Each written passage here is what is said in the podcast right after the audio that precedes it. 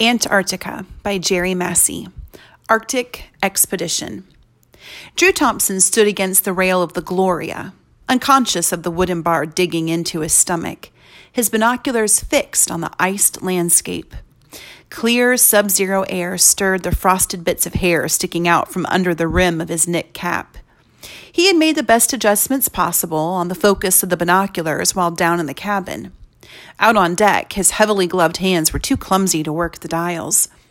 The diesel craft moved with its own choppy rhythm through the narrow channel of open water.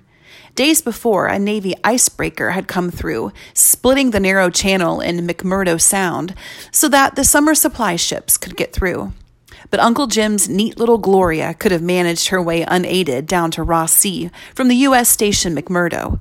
She had already banged through icy water a few weeks ago when coming into the Sound, and the ice chunks had not even slowed her speed of 12 knots. His observations were interrupted by a slam of the door against the bulkhead behind him. It was Derek, up for a breath of air. Alaska is prettier, Derek said, coming up alongside his twin brother. Maybe not prettier, but more alive somehow. Drew nodded briefly. It was too cold to talk much.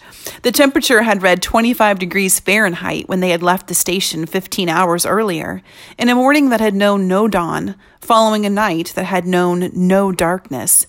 But out on the water, the cold was deeper and more penetrating. Right around zero, he guessed. This was Antarctic summer.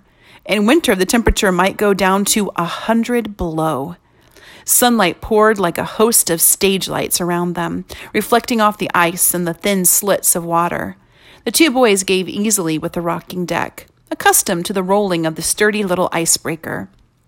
Already, both of them had accompanied their uncle on expeditions to Alaska and the North Pole.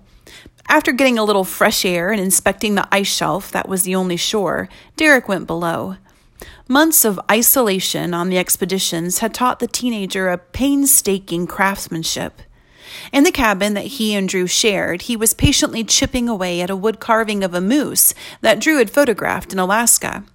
The photograph hung on the book rack where they kept their Bibles, maps, and travel brochures. Every now and then, Derek would squint at the photograph and then return to his patient chipping and carving. Meanwhile, Drew stayed topside, breathing in the thin, chill air and watching the landscape. People said Antarctica was dead, hostile. Maybe, Drew told himself.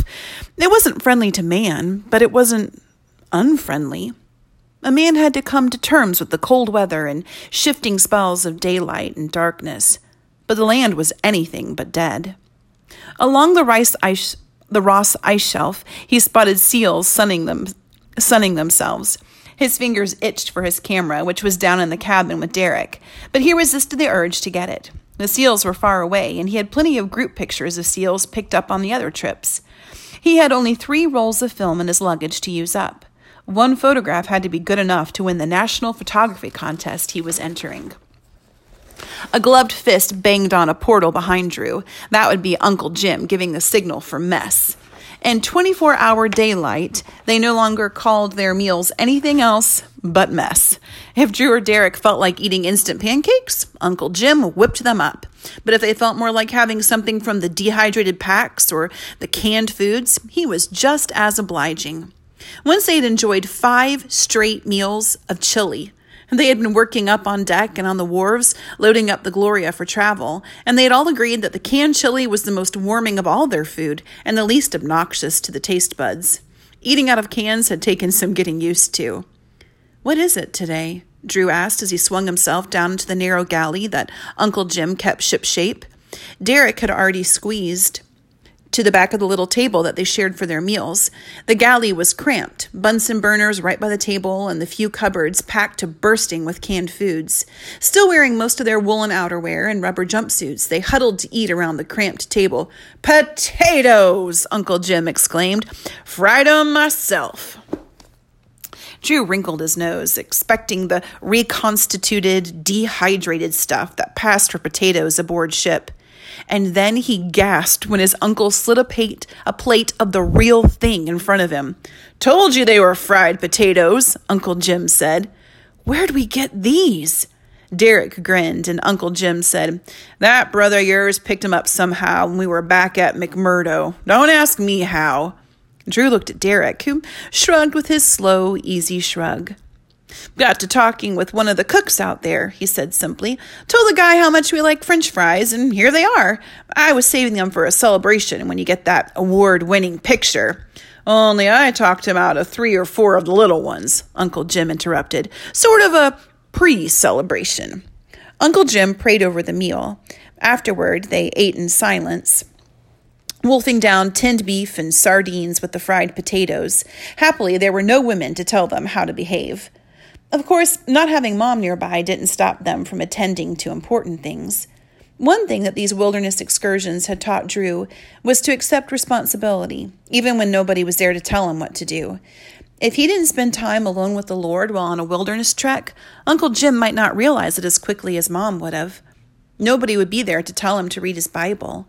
On the first excursion to Alaska, he had given in to temptations to spend all his time studying the land and the new people. But then he had realized that nobody could have ever made him be a Christian anyway not on the inside. It was a decision between him and God. Realizing that had made him realize what he was giving up by ignoring his Bible and prayers. Though he was thankful for a godly mother and for Uncle Jim, now he understood that nobody else could have a relationship with the Lord for him. For him. For some reason, knowing that he was expected to commune with God on his own had made God seem nearer and really, there was no better place to be alone with the Lord than in the great snowy regions of the earth, where the very bigness and wilderness of everything showed man how he depended on God. Since Derek had provided the potatoes, Drew offered to do the simple cleaning up that followed. He had finished and was snooping through the cans looking for chili for the next mess when the report of a rifle brought him out of the cupboard, tense and ready. Come up, Drew, come up. Uncle Jim called from topside. Drew swung himself up through the galley. The chilly breeze slapped his face, and he buttoned his wool shirt and zipped up the rest of his rubber jumpsuit as he came out on deck. There's a stranded party on the shelf, Uncle Jim said as Drew came out. His uncle nodded across the widening expanse of water. A summer thaw and several icebreakers had loosened up this part of the widening sea, releasing the frozen water from its bonds. In the distance, a fire burned on the shore. Drew couldn't make out any other shape in the water that would give evidence of a damaged or sinking boat. Uncle Jim took Drew's binoculars. Now, why would they be out in these waters with no pickup? he asked himself, squinting through the binoculars. Wonder if they were after something. They got a toboggan with them. No, two. Hmm. Well, we can't leave them there. Make ready to go in and get them. Tell Derek to get my cabin ready for visitors. I'll bunk with you two. Drew obeyed. A rescue would mean heading back up to the Sound to base, postponing the trip to Cape Crozier and Uncle Jim's study of the Adélie penguins. It would also postpone Drew's chances of a good picture for the contest. But that didn't matter. There would still be time to get the pictures and then get to a, the base in time to send the pictures in. The Gloria swung round and came in toward land, chugging sturdily as great bits of ice crashed off her bow. A group of seals farther up the shelf flipped into the water at the sight and sound of the smoking and belching monster, her bright red mast and stacks looking somehow rusty against the dazzling pure whiteness of the Antarctic snow and sunshine. Derek came up from below. He didn't resent the fact that Uncle Jim always automatically chose Drew for important jobs like rescue and handling the most delicate photographic and scientific equipment. In a crisis, Drew thought fast and, and moved fast. Derek was slower and more deliberate in everything he did. At that moment, while Drew was ready to lower the small dory for rescue, Derek helped him at the ropes between snatching glimpses of the party on the ice shelf. As the ship came within hailing distance of the party, Uncle Jim leaned out to halloo to them and wave. I'll watch the Gloria, Uncle, Derek offered. Their uncle gave a brief nod and waved to the group of four men standing on the ice shelf before a roaring fire. Derek disappeared down below. Now, where'd he go? Uncle Jim asked, irritated. Oh, well, we'll manage it. That boy's a dreamer. Come on, Drew. They lowered the dory and clambered down the ladder, easily dropping into the rowboat as the swells brought both ship and small boat together. After a stretch of a hundred yards or so, they landed on the shelf and were helped ashore by the sorriest look- looking bunch Drew had ever seen. I'm Tice, one thin and windburned man said, his breath coming out sour from between his unshaven lips. How many be on your ship, and where are you headed to, friend? Private science expedition, Uncle Jim told him. Just come down from McMurdo to take a look at some penguins farther out. There are three of us for this short stint, but my boat there will hold all of us. Come aboard. One of the men had stood with his back to the rescuers, and when he turned around, there was a long, smooth rifle in his hand that he swung smoothly in Uncle Jim's direction, stopping it at chest level. Ah, no, Tice said to Uncle Jim. We ain't going up to the base, I'm afraid. Nor you, man. Nor are you.